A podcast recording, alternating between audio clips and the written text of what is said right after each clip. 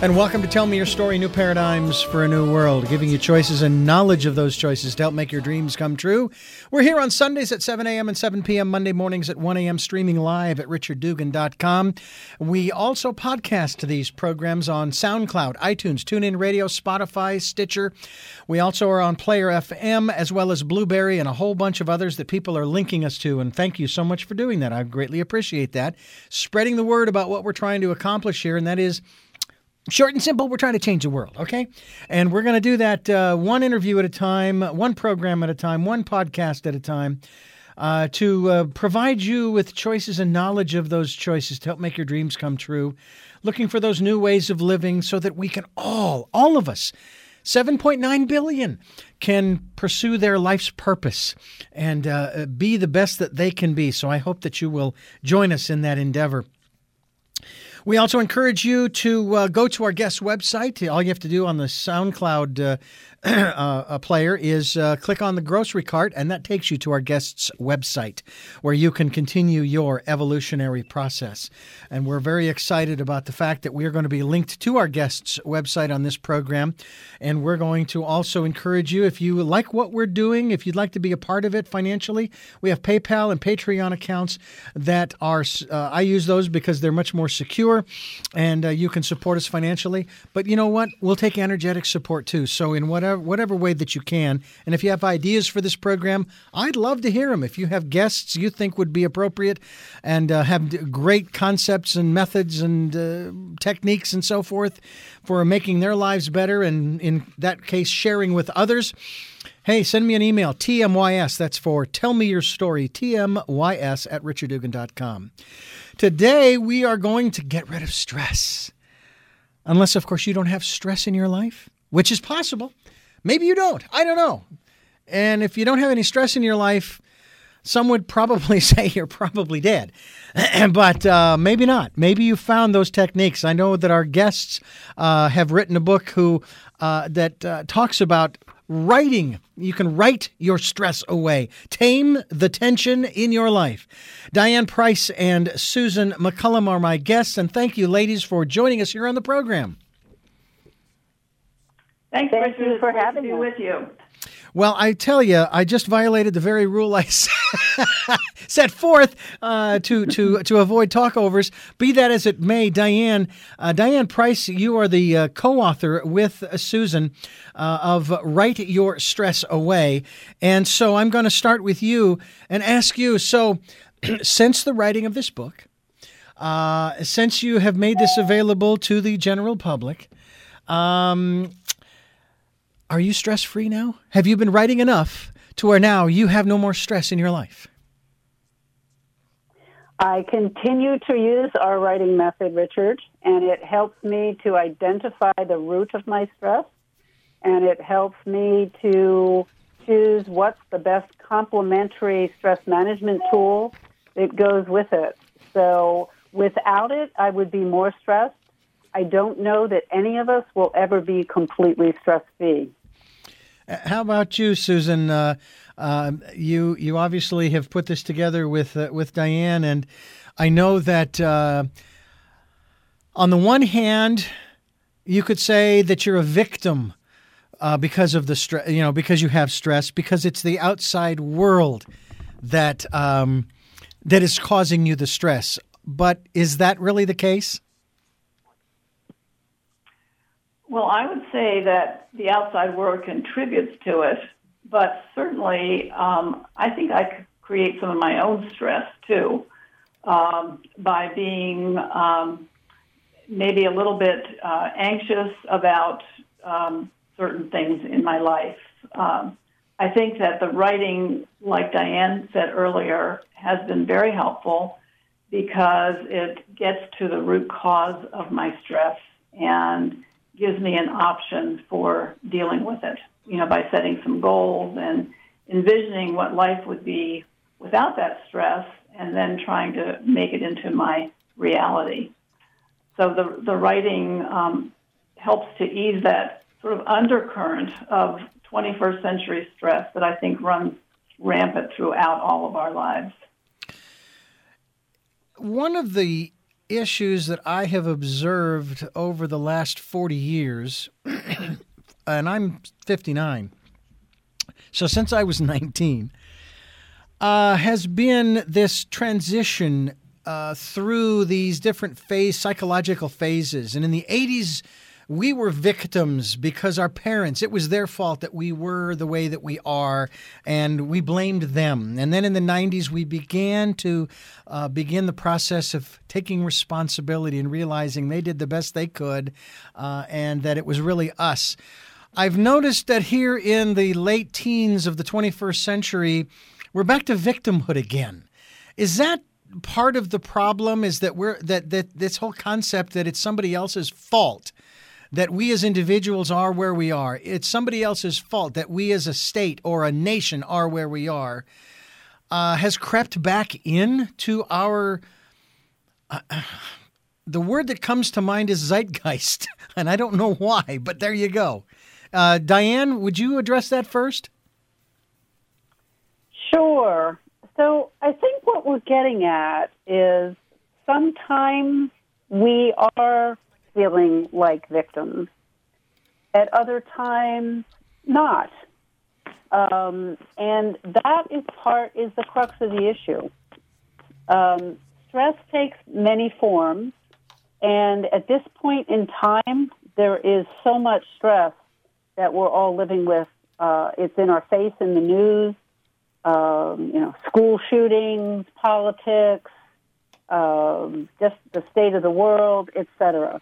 You hmm. layer on top of that, as you mentioned, transitions in life as we go through life and as we uh, mature and have different life changes. Um, um, as our relationships change, uh, digital overload. I mean, just think about today versus 20 years ago in terms of walking around with a cell phone in your hand. Um, and then health issues. Do you have a chronic health issue? Do you have a, a episodic health issue? Back to the victim thing, you know, some people can have a chronic issue and take a victim stance and and not really get to an acceptance point of it. So, um, my point in, in saying all that is that we can create stress for ourselves. We can take a victim stance. But the one thing we know in life is that the only thing we can really change is the way we look at things, what attitude we take toward it, and what we do about it. And the writing method that we've created, Write to Be Well, takes four different types of writing and helps you to very simply tell your story. In this moment, when you're 59 years old, what are you? What's your story? Your story might have been different 20 years ago. Your story might have been different two days ago. Mm-hmm. Today, what's your story? And expressing that, the events about your story right now, and the emotions that you're feeling with that story. And then to the next step of our writing method is about um, deciding what do you value and what do you want your story to look like in the future because you're feeling like a victim. You feel like things are closing in.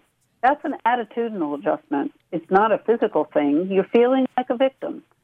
Um, the third step is coming up with a plan of what you're going to do about it. And the fourth step is using reflective writing to um, really assess are you confident in the change you need to make to get out of this stuck place that you're in? Now, granted, some people perhaps are victims.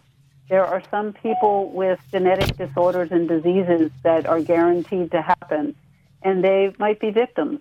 But we also like to talk about somebody like Christopher Reeve, um, who played Superman years ago and also had a spinal injury, who physically was a victim of the injury, but emotionally and psychologically and what he did in the world was inspire other people because he didn't he didn't hold on to that victim stance. So we use that as an example of someone who chose to overcome the victimness, if you will, yeah. um, by taking a different outlook on life and shifting the attitude. And our write to Be Well method is something that helps you to do that. whether you're dealing with a big, hairy, audacious problem, or whether this particular day you had two people try to run you off the road and you're stressed out about it, and you're all you need to do is figure out, you know, what's the route I'm going to take to get from here to there that I'm not going to be stressed out. Susan, your So your long-winded answer. okay, so that's fine. We have plenty of time. Susan, uh, your perspective. Well, to, um, one thing I'd like to add to what Diane said is that when we feel like we're a victim, it's often because we feel like we've lost control over some aspect of our life. And um, we believe that through the writing, you can gain control once again over something that seems like it has just sort of spiraled out of control. Uh, because the writing helps you focus on what's going on and what you can do about it. So putting that control back into your life helps to ease the sense of victimhood. And another example that came, comes to mind about someone who has uh, changed their perspective on life. Um, I don't know if you are familiar with the Shriners Hospital advertising on television that we see a lot of the uh, young children who are um, severely disabled. And their spokesman is uh, a young man called Alec. Yes. I don't know his last name Mhm. right now. And um, I saw an interview with him recently. He's like 17 or 18 years old now and um, has lived with this um, disability where his bones are uh, can easily break, and yet he has a, a perfectly wonderful attitude, and um, his story is inspirational. You know, in in spite of the fact that he suffers with this disability, so you know we kind of think of um, the continuum of health where I'm saying on the left end of the continuum is, is an illness, and on the right side of the continuum is a healthy outlook. And even though we're dealing with an illness or a stress or something that where we feel out of control, we can sort of move ourselves up that bar on the continuum to a state of wellness by changing our attitude, um, writing about what, where we feel we're lost, and trying to put ourselves, um, give ourselves a new perspective of wellness. You know, I saw that interview uh, of, of this young man, and it was quite remarkable, especially the uh, part where he was doing some television program and his parents were there. And uh, he was basically wanting to thank them and tell them he loved them, and he just couldn't hold it together. He broke down and was crying, and so of course were his parents, which is a beautiful thing that that his his parents they knew of this brittle bone disease that he had even before he was born. So they knew that they had they had a challenge coming ahead. They just didn't know what it was really going to look like. And yet here's a young man who has made a difference in the lives of so many adults, let alone children. Because I know that um, he hangs out at the Shriners Hospital or the, uh, the St. Jude's hospitals with the kids to to encourage them. You know, you're going to make it through. It'll be all right. You know, and I wonder what your thoughts are, and I'll shift over to Diane now. This I've I've heard this said many times, and it frustrates the bejeebers, bejeebers out of me because I was a kid who was bullied in school, and I remember getting out of school and and, and when I went uh, when I graduated and moved on into the 80s and so forth, and then all of a sudden I started hearing stories about bullying in school, and I thought, wait a minute. That was back in the 70s. We're, we're supposed to be through with that, you know? Well, I was through with it from that standpoint, but apparently the rest of the world wasn't. And someone has, has made this comment that it's these kinds of things that they're good because they help to build character. And my thought is, you're telling me there isn't a better way to build character than to be bullied? Please, you know, please talk to us about uh, th- there are challenges like this young man Alex is facing. He's sort of being bullied by his body, so to you know what I'm saying, which he has Right. no control over. But you know, other human beings being mean to one another? And and then there's that other aspect of it. Okay, fine. You say that it's okay for a bully to be a bully in school. How do you feel about that same child growing up as an adult and doing exactly the same thing to adults? Now it's a crime. Now it's so why isn't it a crime when this kid's a ch- when it's a child? But let's talk about this character building. Um, I'm going to call it myth that is is being perpetuated by a, a, a, quite a number of people. Uh, Diane. So, yes, yes. So, um, personally, I don't. Well, I guess it depends on. Uh, I'd like to understand more what what the thinking behind character building is. Um, from my perspective, it's an unacceptable behavior to be unkind in a bullying way to any human being, whether you're a child or whether you're adult.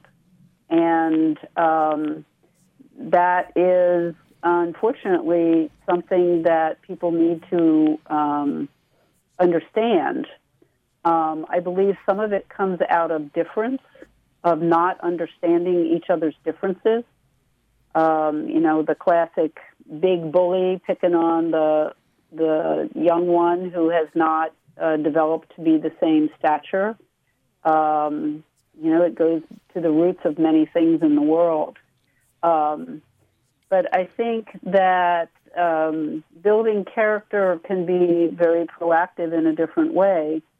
Um, I have to say that I've been involved with an organization out of California called ChallengeDay.org. And what Challenge Day does is has programs. They've been doing this for over 25, 30 years. They have programs that they bring into schools, and it's an all day program. And uh, there are about 100 kids brought together into the multipurpose room or the gymnasium, and they're taking through a whole structured day. And it's a mix of kids that will perhaps be either the objects of bullying or the bullies themselves. And what the program does is it helps everybody there to tell their story in a safe way and for others to understand that we're all human and we all share certain challenges in our lives. And when the, it helps to develop a mutuality of respect that is character building. When people, the bully, in the presence of those being bullied, are humbled to really understand that out of their personal insecurity that they're bullying somebody else, they're hurting someone, and that that other person that they're bullying is probably might look different than them, but we're all human beings when it comes down to it. Mm-hmm. So, um, is it character building? I would say, you know, that I'd have to hear more what exactly that means. But um, I want to bring this back to the writing. If someone were an object of bullying, of that kind of bullying behavior, the, the act of writing could serve them so well in terms of helping them to give name to the emotion they're feeling. It could be a combination of anger. It could be fear of what's going to happen to them. It could be a variety of things. And attaching it to that event and helping them to work through their own personal value and their own personal actions in terms of what they can do to help themselves to deal with being an object of bullying. So the writing method would help them in that way if they were the person being bullied. Mm-hmm. If it were the bully who would sit down and get in touch with his or her emotions and better understand why they're bullying, is it, I'm going to say, out of a sense of insecurity that they're going to build themselves up by knocking someone else down? What's the story behind that? And this writing mm. method would help them to get, again, in touch with whatever emotions they're feeling. Is it insecurity? Is it anger because they're being bullied in some other place or they're being bullied at home or what's their story? Because behind every person is a story and what they're experiencing is their reality and how that could help them. The writing method could help them get in touch to sort this out, have greater clarity. They could purge the strong emotional, stressful feelings and evaluate what matters and how it's undermining what they're doing and really be able to, to come up with a positive plan to identify what matters to them and how they're going to navigate through that. So I think the character building, whether the bully or the bullier, the bully, bully or the bullyee, the character building really lies into each of those individuals really examining why they're doing what they're doing, what they're feeling, what's motivating them, and what doesn't they, you know, what do they really, really value in life. I want to hear from your co-author, but first I want to throw this out there. If everything that you say is true, why are we allowing it from the uh, the leader of the free world? I don't understand how we can continue to allow that. And I'm not saying this in a political, I'm talking strictly behavioral. Why are we allowing this to continue? It just I just don't understand it because all it's doing is it's it's continuing to divide this nation and the world for that matter. Uh, there's no cohesion in this country right now, which is really unfortunate because a house divided against itself will not stand.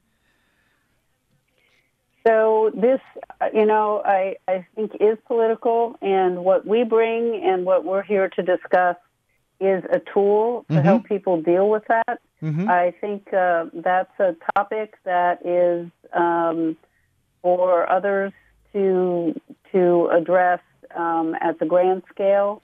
We're here trying to help people at the individual level deal with the impact of one's perception of, of what you just said. Okay. So, um, so let's let's we're talk. trying to help people have a tool to deal with whatever their perception of stress is. You know, you, you, you talked about the, um, you know, are people victims? And I think what came across loud and clear, I hope, from both Sue and, and myself, is that your perception is your reality. And if you perceive yourself to be a victim, then that's your reality. If you perceive yourself not to be a victim, that's your reality if you perceive the leaders of the world doing things in a certain way, they're all going to be perceived in a variety of ways. Mm-hmm. And what we're here to do with our tool and with our writing method is help people deal with that, whether you're at degree one on the circle of looking at that situation mm-hmm. or degree 360, because there are many ways of looking at it.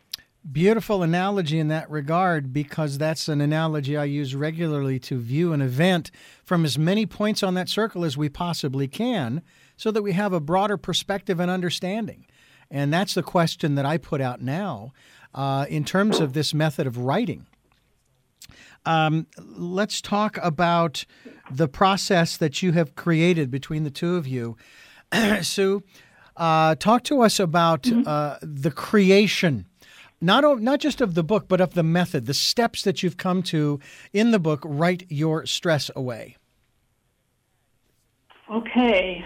Well, um, Diane and I are both uh, long-term journalers, and we came to a conclusion when we were talking that the journaling was sort of sending us in an endless circle uh, and not making headway in terms of moving ourselves out of a, a, a problem or an issue that we were dealing with at the time.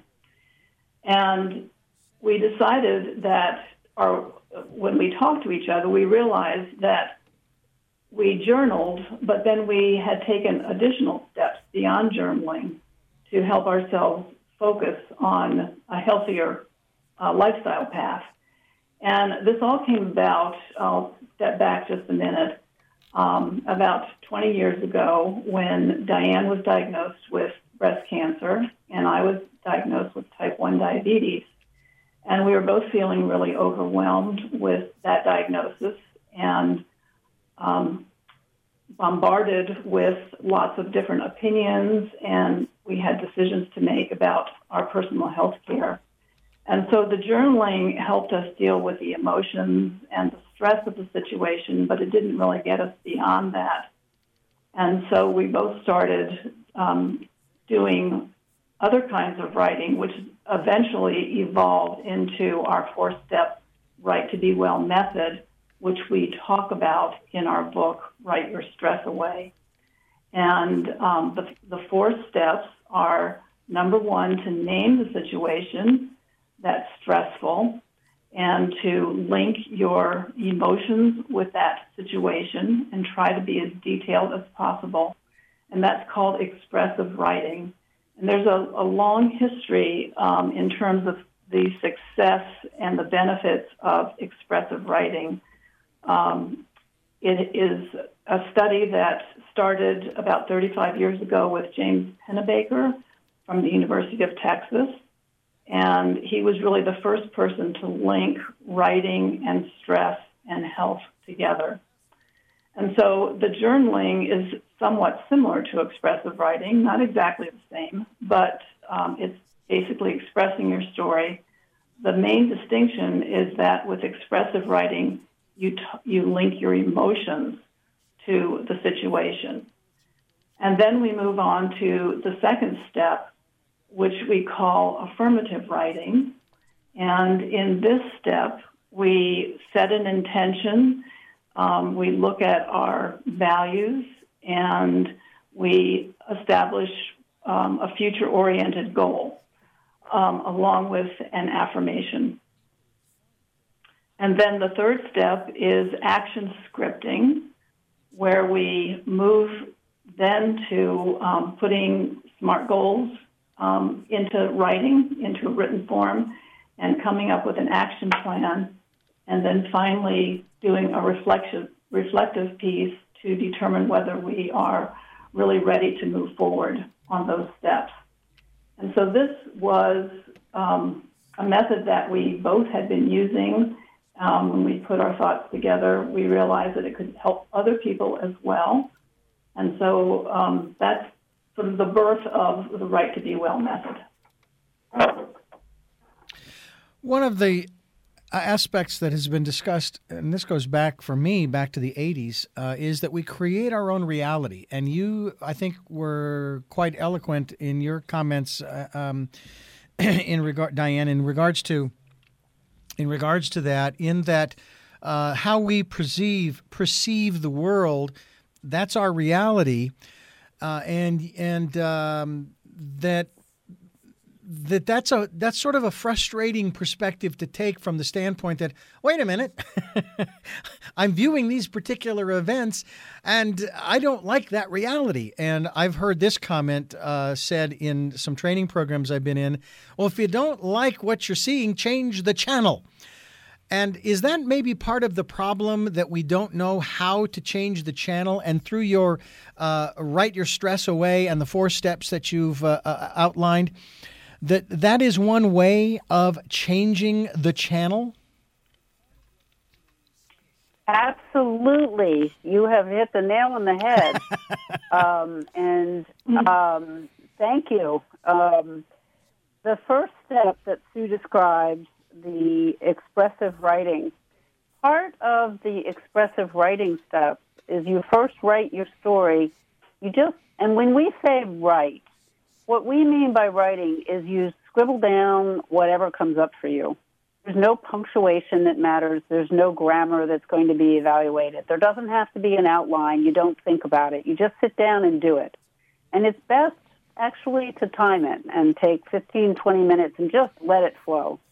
And the first step is to write the story in the first person, saying, I this, I that, I the other thing. The second step is to write the story from a third person's view and to take an objective viewpoint. Put yourself in what you think your friend, your family member, what someone else would observe of you. And I think that's the piece where the channel's getting changed. Um, in our book, um, in the third section, we have stories of individuals um, who were actual users of our writing method, who shared anonymously or, or um, yeah, anonymously shared their their stories and their writing. And the one that comes to mind at the moment is a person whose uh, spouse suddenly died and was really stuck in the grief and guilt and going through the mourning stages.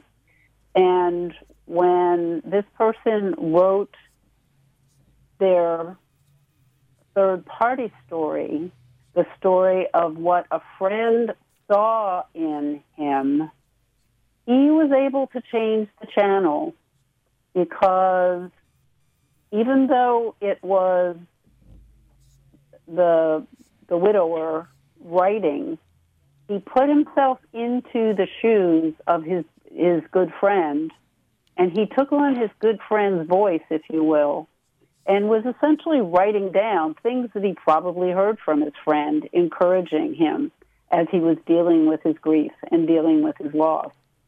And that spurred action when he went on to the second step that that third party view helped him to realize and the mere fact that he wrote it down it helped him to realize there was hope for him and that perhaps because his friend was saying these things to him he needed to change the channel and stop just listening to his reality that he lost his his dear wife and that he was all alone in the world. And it really helped him to do that and to get on to changing his attitude, changing his perspective, shifting around that 360 degrees from maybe position one to maybe position 15. But then as he went on and continued with the writing, and it's just heartwarming to read that story because ultimately he continued to write and he continued to write down what mattered and he continued to move out by repeating, here's my story today, and this is how my friend would look at me today. That encouraged him to move on. So that's the way of tuning the dial or pushing the button or changing, you know, changing changing the uh, what we hear and changing that that message. Well, let me ask you, um, Susan, if you would, this method of writing. Um, are we talking about taking pen or pencil in hand to paper, or can this be done on the computer? Can it be done on my tablet or smartphone? Can I dictate it uh, and record it? Is what is the best, most effective method for quote unquote writing in this context? Okay, um, it's a really good question, and we've been asked that question before. And studies show that just the act of writing, whether it be pen to paper or pencil to paper or working on a keyboard, uh, doesn't really make a whole lot of difference. The important part about writing is that it's like a it's a mind body connection. So you're thinking um, about this stress. Um, you're thinking about what how it's affecting your life, and you're then trans- transmitting that to your fingertips, whether it be through the pen or through the computer keyboard. Um, they both can be very effective. Um, the the one thing that we ha- talk about in the book is that the writing doesn't have to be in the formal sense of expository writing. You don't have to worry about complete sentence structure or even writing in phrases. You can do bullets if that's the most comfortable way for you to capture some of your thoughts and ideas. And we even talk about, you know, sitting, you know, at a counter in a cafe uh, with a cup of coffee in front of you and just jotting down some of some of these jotting down the four steps um, in bullet form on a paper napkin. So it all can be extremely effective. It's just the act of transmitting those thoughts that are swimming around in your head um, to paper that makes the difference. It's a form of disclosure. Um, it's a way of naming the stress um, rather than just allowing it to kind of eat away at you mm-hmm. in that sort of semi conscious, unconscious stage. I would highly recommend uh, the pen in hand, uh, maybe the keyboard on the computer, uh, as opposed to maybe doing your smartphone or your tablet, only because um, these are to be for the most part, these should be these should be they should stay private unless you choose to make them public. Uh, and the one thing I loved from a movie I was watching, there was a guy who was he was involved in creating this this app for the phones and everything to do whatever he was he was going to do, and he was sitting in this old car, and he was sitting next to this gal, and he had this orange a yellow tablet uh, of paper and a pencil and he said, This is the only form of communication that can't be hacked. And I thought, that would be the way to go. Now, to that end, uh, how does one overcome the urge to self edit as they're writing because they're, they, might, they might be afraid that somebody what happens if somebody reads this? What happens if if it falls into the wrong hands the nefarious enemies of whatever? You know, because when i got my first blank book at the age of 21 and i started journaling that was one of the thoughts that went through my head susan? Yes well it, it, i think it's a fear that a lot of people have. Um, you know they don't respect confidentiality. And um, I know that I've I've advised people that if there is a fear of that, um, still write it down, um, burn it up, uh, rip it into shreds after you've finished. It's still going to be an effective way of dealing with your emotions and coming up with what you want to do about this particular situation. It's because you've um, released it through the writing, basically, right? Right. Okay. Right. So you don't you don't have to save it. Um, some people, if they want to save their journal, they put in the journal. Um, this is confidential. Please, you know, observe my um, privacy and don't read it. Now, whether someone respects it or not is a whole other question, but at least it's right there in the front of the journal. Yeah. And yeah. hopefully, whoever finds it will will respect it. Diane, how about you? Uh, I can't agree with Sue more. It's a matter of, and we get this question a lot, and we've actually had people call and say, you know, I, I get it. I, I want to try this method, but I'm afraid to write it down because if I write down the thoughts that are bothering me and the emotions that are bothering me, I cannot imagine what my family or whomever uh, would think of me. Mm-hmm. And it's it's not you know, it's not writing it for prosperity. It is writing it to uh, decouple the the emotion from your body, and it's expressing it. It's disclosing it. It's getting it out.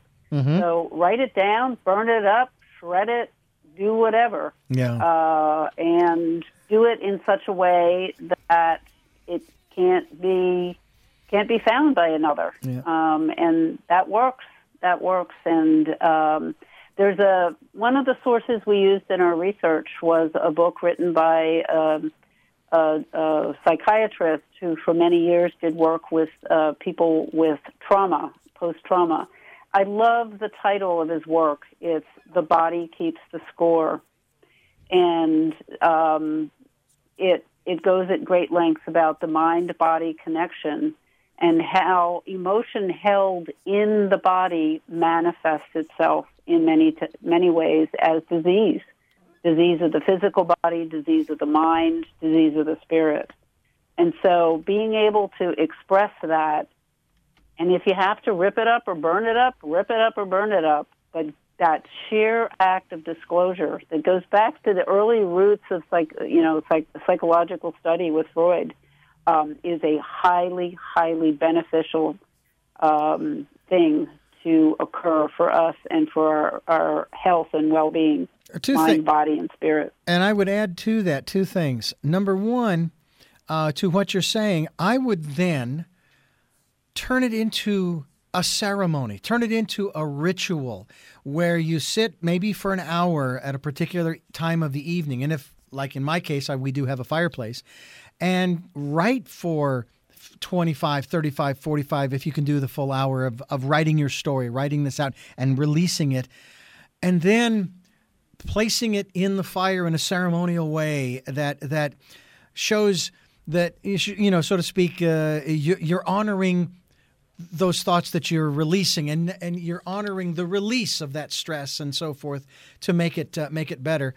And the second thing I wanted to share, rather humorous, it's a it's a it's a scene from uh, a, a, play, a one man uh, play called "Give 'Em Hell, Harry." It was performed by James Whitmore, and um, the the scene takes place where his wife is sitting uh, in front of the fireplace and she's tossing his old love letters to her in the fire. And he walks in the room. He says, "Well, Bess, what are you doing?" And she says, "Well, I'm I'm burning these old letters." He says, "Well, why?" She says, "I've read them." He says, "Well." Uh, don't you think you ought to save them? I mean, you know, for posterity? She says, No, I don't think so. And she kept right on throwing them in the fire. And I thought that was hilarious. But it's one of those things where that fire to me is a great symbol. You know, a shredder's great too, but a fire, um, it transforms what you've written. It transforms those emotions into that the ash and the heat and the flame. I think you know it's kind of like maybe the mythological uh, phoenix rising from the dead or rising from those ashes. How about that? Yeah, I love it. I I think that's a wonderful idea. Yeah. I now, like how you, how you turned it into a ritual, which I think can be very meaningful. You're letting it go. We're talking with uh, Susan McCullum and Diane Price. We're talking also about the book that they have collaborated together to bring to your attention Write Your Stress Away Four Easy Steps. Tame the tension in your life. And we're going to continue talking more about this uh, wonderful work and how you can get involved by going to their website, which is the getwellproject.com. Stay tuned. This is Tell Me Your Story New Paradigms for a New World. We'll be right back. Tell me your stories. I'll do my best to understand. And welcome back to Tell Me Your Story New Paradigms for a New World, giving you choices and knowledge of those choices to help make your dreams come true. Here with uh, Susan Sue uh, McCullum, as well as Diane Price, and they are the co authors together of, of Write Your Stress Away Four Easy Steps to Tame the Tension in Your Life. And I thank the, the two of you for staying with us here on the program.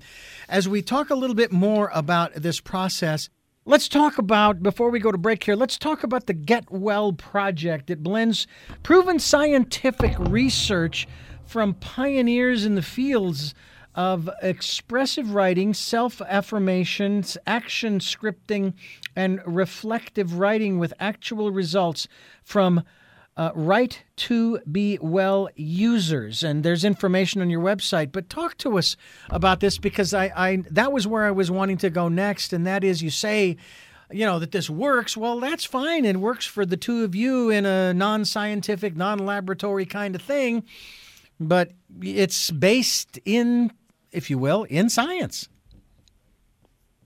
Susan. Yes, that's. I'm sorry. No, no. Go ahead, Diane. Okay. Um, the the Get Well project is uh, we're going to call it the umbrella, the overarching theme, and um, our tagline, if you will, for the Get Well project is Get Well, Be Well, and Stay Well. And we really care about that. Um, Sue described the the process we went through in our life, along with our lifelong friendship, that led us to the writing method. And I want to add to that and stir into that. That was our personal path. Professional path. While our professional paths were a bit different, um, they overlap in a big way. Uh, Sue professionally is a licensed counselor, and myself professionally. Um, worked a lot with uh, individuals, groups, and organizations. And when I left the corporate world, um, became an integrative health coach. So we bring professionally to um, the writing method and to our work, uh, the consulting, the coaching, and the counseling experience that is richly woven through the Get Well project. And uh, the tool is our writing method. And within that writing method, the writing method is first embodied in the work, um, our current book, uh, Write Your Stress Away, Tame the Tension in Your Life. And stress being such a big part of daily life, whether it's the uh, built-in um, reaction to a stressor of fight or flight, or whether what has been described today is the unconscious undercurrent of stress, because our bodies have not physically evolved beyond fight or fight. And with what goes on in the world and the media, we're in a constant state of, of um, being um, stressed out. So the Get Well project is really a um, structure that we can offer our tool and um, ways to help people deal with the various um, issues they face, whether it's a chronic illness, um, whether it's a um, recent diagnosis, whether it's um, someone wanting to simply address an issue that they've been dealing with and want to optimize their health in some way. The Get Well Project is a resource center for people to be able to do that with the tools that we're providing of um, our book for, for with starters of, of addressing stress, our Write to Be Well method, um, workshops that we offer, speaking that we offer, uh, coaching and counseling.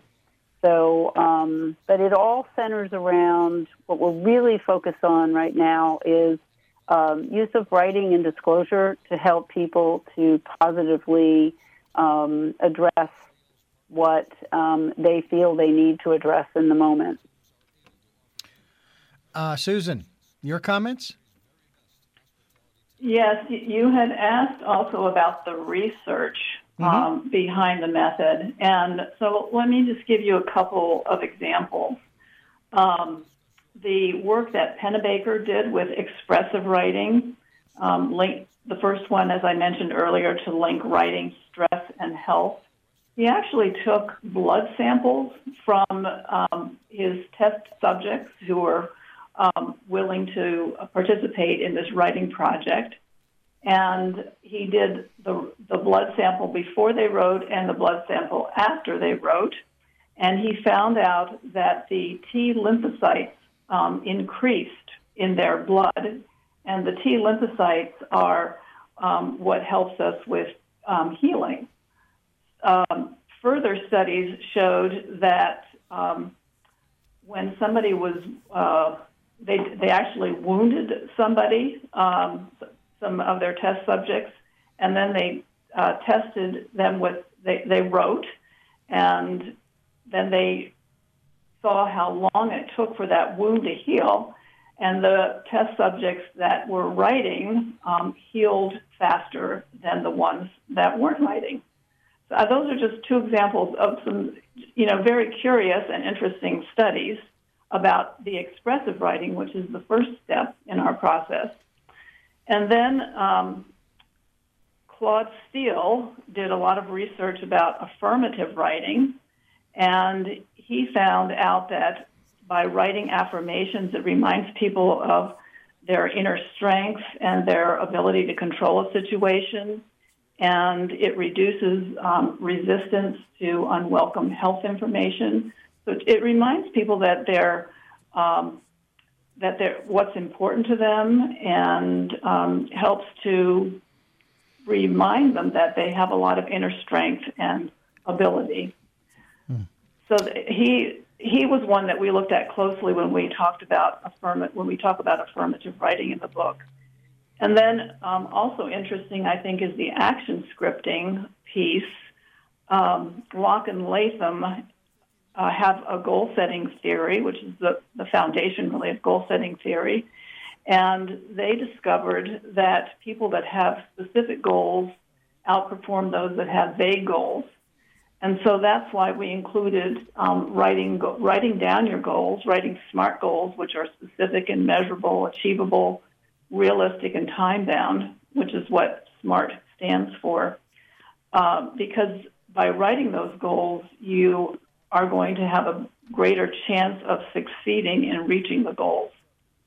And um, and then in terms of the last step about reflective writing, research shows that it supports learning and promotes insight. And so we wanted to include that as a way of giving the writers an opportunity to reread everything that they've written so far and decide whether they really are ready to commit to making the change that they've outlined in their action plan. If they aren't, then they need to go back and um, rework it so that it's um, they, they reach a point where they are willing to commit and move forward. Um, I have uh, been introduced to, to uh, this concept, and I find it interesting, uh, Susan, when you were talking about this one particular um, researcher, if you will, who and how he chose to extract the blood from these people who were doing this to test it for the T cells and all of these other um, uh, biological uh, impacts. Um, I've been introduced to a concept where uh, in England, I think it's in London, there is a there's a school there that teaches the children Sanskrit teaches them how to write it, how to read it, not necessarily, but probably how to speak it as well. For not for the purposes of learning Sanskrit specifically in an attempt to bring it back to life, but in terms of rewriting the the pathways, the synapses, if you will, in the brain to open their brains, their minds up to greater possibilities. Uh, and it seems to me uh, that I'm wondering, has that also been a study in terms of uh, this this writing your stress away, in terms of the act of writing your story, putting this stuff down on in whatever format? Uh, have there been studies on the brain, Susan, that uh, uh, that have shown that this is also part of the process? Um, the the one thing that I can think of is um, the studies on on changing habits, um, which is all which is a way of rewiring the brain. Um, there is an author by the name of Her- Henrietta Klauser who wrote a book called "Write It Down, Make It Happen," and she talks about the um, RAS or the reticular activating system, which is at the base of the brain and how it um, helps to filter incoming information so that um, when we write something down, it's marked as being urgent and um, does start to, to change the way that we're thinking in our brain. Um, also, there's studies about uh, neuroscience, neuroplasticity, about rewiring our brain. Um, those are two examples I can think of, and maybe I'll turn that over to Diane to elaborate a little bit more. I'm not familiar with the Sanskrit study, but um, I think it sounds fascinating that they are um, testing this out with children in terms of rewiring the brain. Mm-hmm. The science is there that we can rewire brains, which is very encouraging because as we get older, um, you know, they're no longer the belief that you can't teach an old dog new tricks. You certainly can, and you can continue to um, increase the neural pathways in your brain. So, Diane, what's Diane? your what's your perspective? Um, I think Sue has summed it up, and um, there is a lot of work in neuroscience that has shown. I, I can't, off the top of my head, identify any particular studies, but we certainly when we did the research on the book, behind the book, um, we and connected the dots, pulling this various research together. Um, the neuroscience piece is a big part of it in terms of um, rewiring the brain, and it's both a um, you know a physical activity and the the rep- repetition that's involved in repeating a new way of doing things.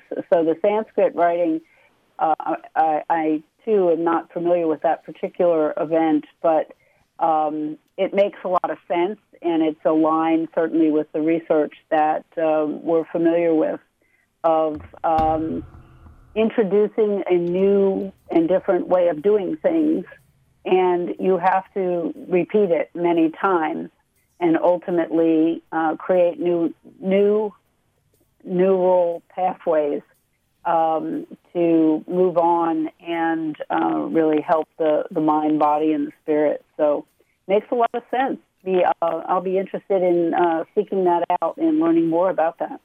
Yeah, it was very interesting, and it was through uh, a, uh, a Swami who lives here uh, part time in uh, Santa Barbara, actually uh, in a monas- in a monastery, if you will, uh, in Montecito, with the Self Inquiry Life Fellowship, which is sort of a branch off from Paramahansa Yogananda's work that he brought through, and of course, people can read about in Autobiography of a Yogi. Uh, and I just I thought, wow. And then, of course, I did some research in sound and music, and of course, I came across the Mozart effect and and what that does. And of course, my first question was, why Mozart? Why not Beethoven or Bach or or any of the other great composers, uh, you know, of that era or of, of today? and um, and so it's just been fascinating to do to talk with people about these different concepts that are going to help us to I think, uh, facilitate our own evolution and move us forward to where not to say that there's anything wrong with writing into the 29th century if we survive that long, but um, mm-hmm. you know the fact of the matter is it's all about our story. You talked about that at the beginning of the program where we talked about uh, you talked about writing down your story, and my story is what it is today, as opposed to two days ago, two years, or twenty years, or even forty years ago. Uh, and uh, it just to me, it's just absolutely uh, fascinating. And of course, the whole aspect of stress.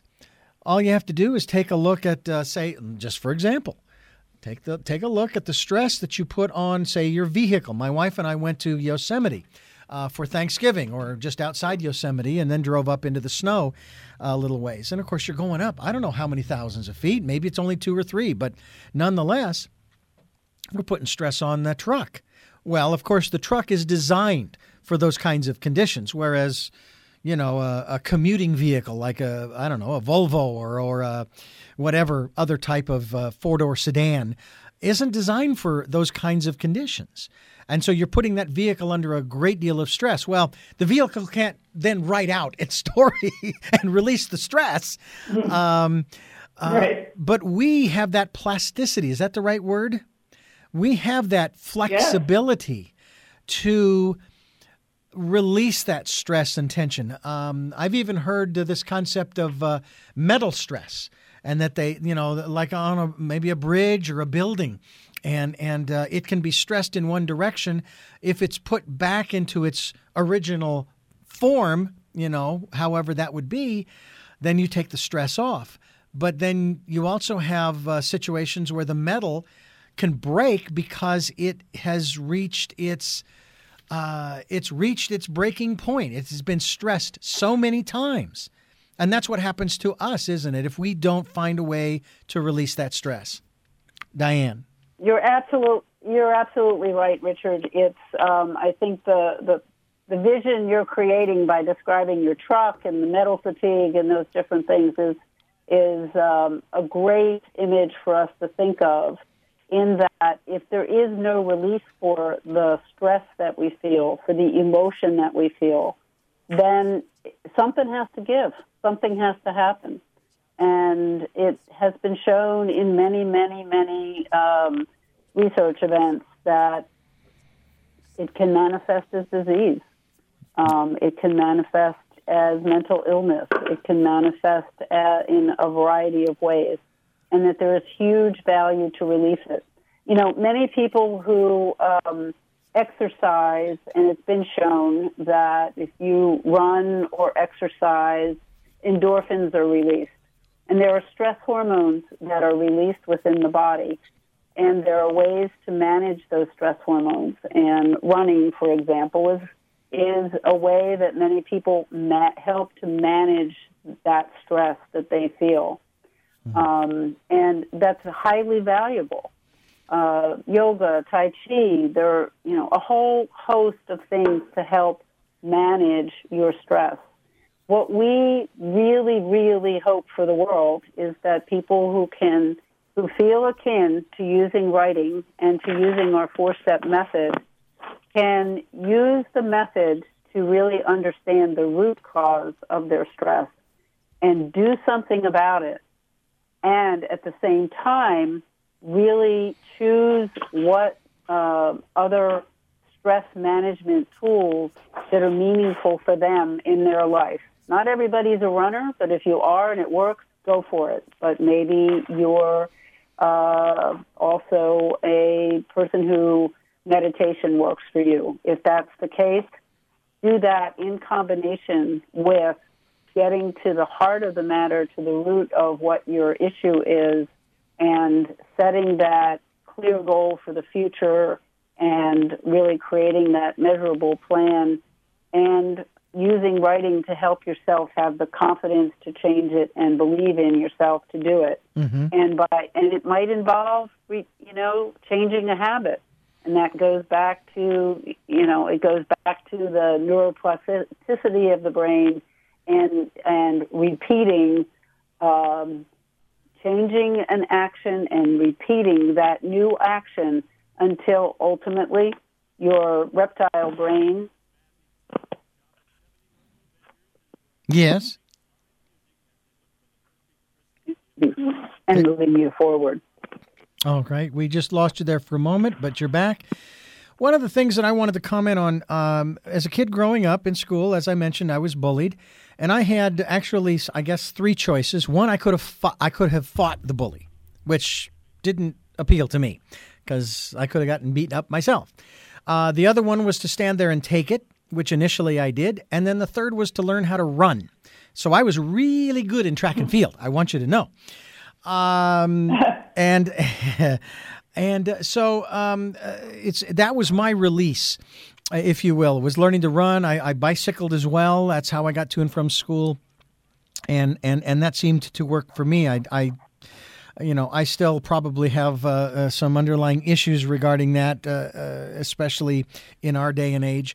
But what what would you how would you evaluate what's going on in our country today in particular if if we as young people and i'm talking the grade school and high school uh, if if they have a certain level of uh, a plasticity or flexibility, as we've said before, even more so than we adults, because we adults now we've sort of been ingrained with the whatever it is that we've been ingrained with, right? The the, the that that indoctrination, that programming, uh, as we have grown up. But kids haven't quite been gotten there yet, and yet we're hearing one case after another of situations in schools, in particular, where kids have reached that breaking point for whatever reason. And a lot of times it is because they've been pushed and pushed and pushed and and it's like I went all the way through grade school and high school. And I, I guess I found my release and, and maybe that's the problem is these kids haven't found their release. And so these kids are breaking and they're lashing out. Can you talk to us about that? And maybe these kids should start writing their stress away at, at an early age. Well, that's that's true, Richard. I um, I have one example to share with you, and that is of a nephew that I have who's just eight years old, who in fact was bullied when he was in first grade, and it was very traumatic for him. Um, and it he that sort of sat in his body, you know, for quite a while, until one of his teachers encouraged him as he got a little bit older um, to see if he could do a very simple book about um, what whatever he wanted to, and he actually chose that as his topic, and he continues to write that little story over and over again. So it's not one that you know he can easily dismiss, or that anybody can easily dismiss. But there's a certain amount of um, not only pride in putting the story together and sharing it with his parents and um, his classmates, but um, I think that he is slowly working his way through the situation that happened to him. And it kind of goes hand in hand, too, with what we call strength based therapy. Um, he has dealt with this issue, or he's dealing with the issue, but at the same time, he's getting some positive feedback about some other talents that he possesses, which are to create the story, to draw the pictures, to put it into simple language. And I think that that is one way to help bring about some healing, um, to not focus only on the negative. Um, we can't dismiss it, but to also try and build up other aspects of our person that um, help us realize that we are multifaceted and that's not the only story of our life. There is the story of the two wolves, and uh, it is the question is asked uh, of these two wolves who are fighting, which one's going to win? And of course, the answer is the one you feed. And it seems to me through the writing process, you tend to tend to feed the white wolf, but the black wolf is still there. It's always going to be there because that's part of who we are. We're we're made up of of these these these parts, uh, uh, uh, shades of gray as well as uh, light and dark, if you will and it all depends upon which part we we feed that determines what we're going to do, the choices that we're going to make, and the contribution to our civilization that we're going to make. When we write, we should be writing about those things as well from again from from our inner self, right? Susan? Absolutely. Yeah, ahead, I agree. Okay. No, I think that's a that's a great analogy. Um, we do have the black wolf and the white wolf inside of us, and um, we have to choose which one we're going to feed. Yeah. And when we're young, um, as in children who are dealing with bullying, um, they need some help in. Well, we probably all do at different stages of our life need help in feeding the white wolf because the black one can just overtake us um, if we go if we choose to go down that path. Diane, your perspective, your thoughts. I know you agree with her, but let's hear uh, what you have to say. The the act of writing certainly helps to bring out the light and the dark, and to get in touch with that. So, um, if I have anything much more to say, that uh, I think you've both said it quite well.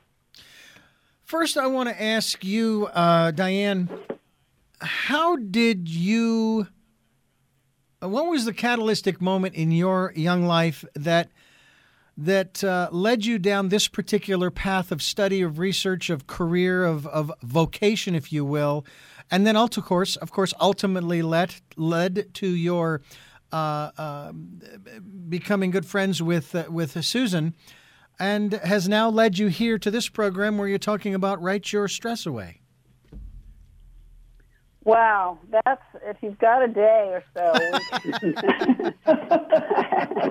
I can take you down the the path. But Sue and I, uh, so uh, you know, writing has always been a part of my life. Uh, it's always been a natural inclination for me to write.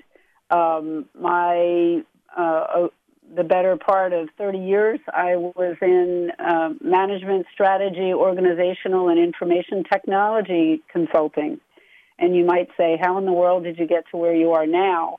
Uh, you know, with that as a professional background.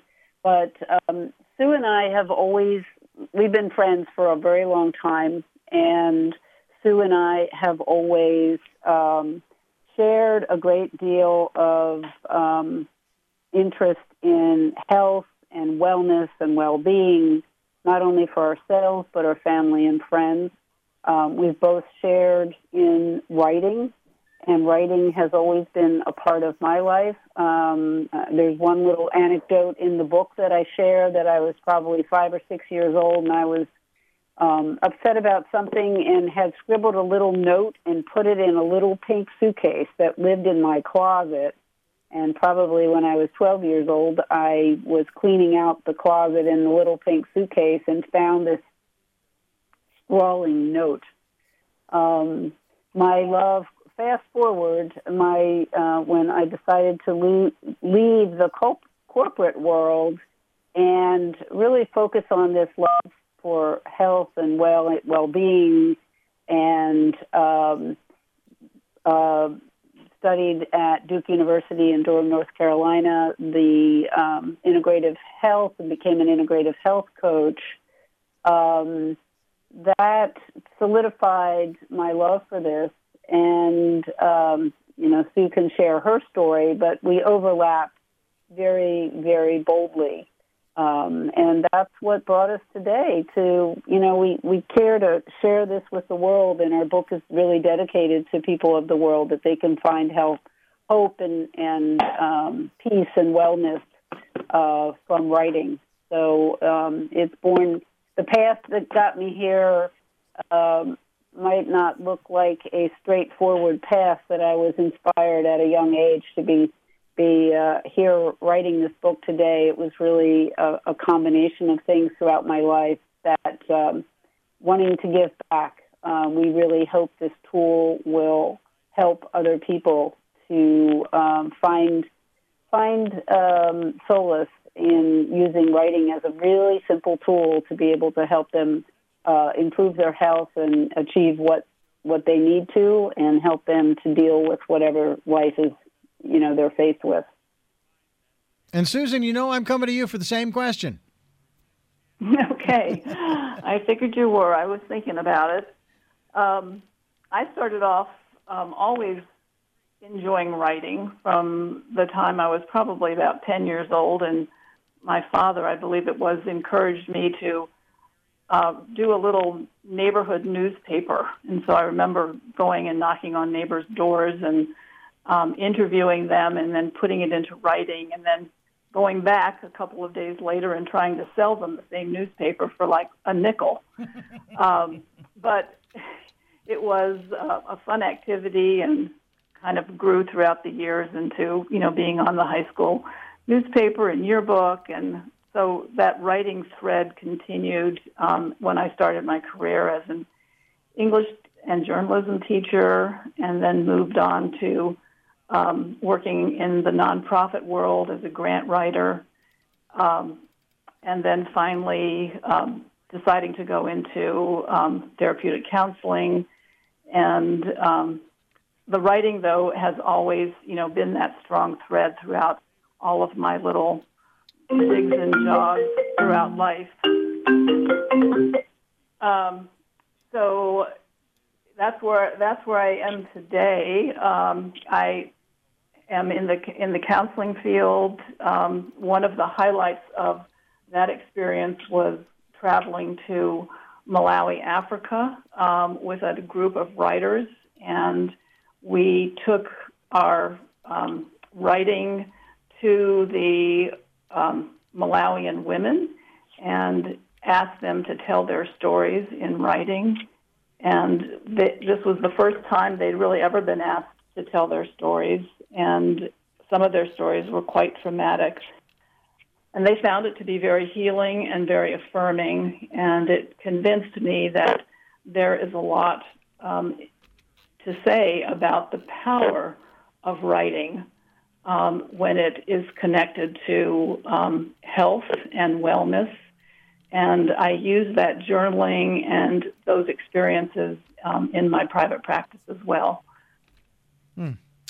Well, it's extraordinary what the two of you have created, uh, both uh, through the, the website as well as through the work of this book and the four steps that you've laid out for us in Write Your Stress Away. Tame the tension in your life. Diane Price, uh, Susan McCullum, and we thank you so much for joining us. Diane and Susan, it's been great to have you on the program. And uh, should the two of you find yourselves down here in the Santa Barbara area, hey, I think it'd be kind of fun to have you in studio to, to continue this conversation and maybe even dive into some of those areas that uh, that we uh, um, kind of touched upon in terms of some of these other um, uh, neurological, if you will, or brain sciences that that are showing us that uh, we can change. Uh, I, I, often argue that with people saying, you know, because the, there are those who say we can't. I mean, that's you know, like for example, they'll they'll use the prison system and the recidivism rate and so on and so on and so on. And I'm going, well, then why do you send your kids to school? That is an evolutionary process. So, uh, and you're teaching your kids different rules and so forth for living in your home. That's an evolutionary process. Sounds to me like uh, the brain has enough elasticity in it and flexibility. We can rewrite the pathways, we can rewrite the program, and uh, we can uh, rewrite our future. It does not have to be a future without hope, a dim and gloom and doom, uh, or of victimhood for that matter. So I applaud the two of you for the work that you're doing. Well, thank, thank you, you so much, Richard. Uh, before we let you go, I uh, do have three questions for each of you. I'm going to bounce back and forth, so the second person will have the opportunity of thinking about it while the first is answering. And um, so the first question goes to you, Diane. Diane, who is Diane Price? Diane Price is a caring individual who wants to give back to the world. And uh, Susan, who is Susan Cullum? McCullum. uh, Susan McCullum is a um, nurturing, caring person um, who is concerned about other people. And Susan, what is it that you hope to or want to achieve through the work that you're doing now? I hope to introduce writing to people and and uh, introduce them to the power of writing to change um, and improve their health. And uh, Diane, what is it that you hope to or want to achieve through the work that you are doing now? To help people recognize there's a different way of looking at health.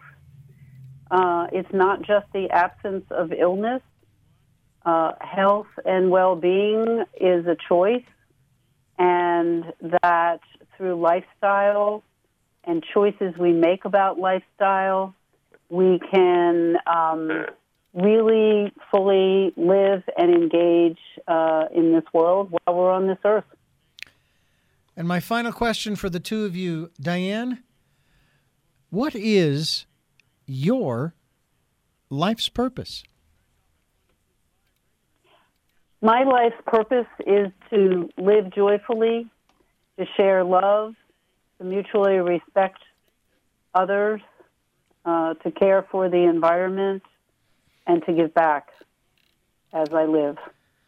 And Susan, what is your life's purpose? My life purpose is to um, belong 100% to the family of mankind, um, to participate fully in a positive way, um, to support and love um, my family and friends, and to give back. Well, Susan McCullum and Diane Price, thank you again for joining us here on the program. And I thank you for joining us for Tell Me Your Story New Paradigms for a New World. A reminder the website to go to for uh, not only a copy, I'm sure it's available on Amazon and all the other outlets. Write your stress away. It's four easy steps. Uh, tame the tension in your life. The website is thegetwellproject.com. We will be linked to it as well, so you'll have no problem finding it. And until next time, love to lull.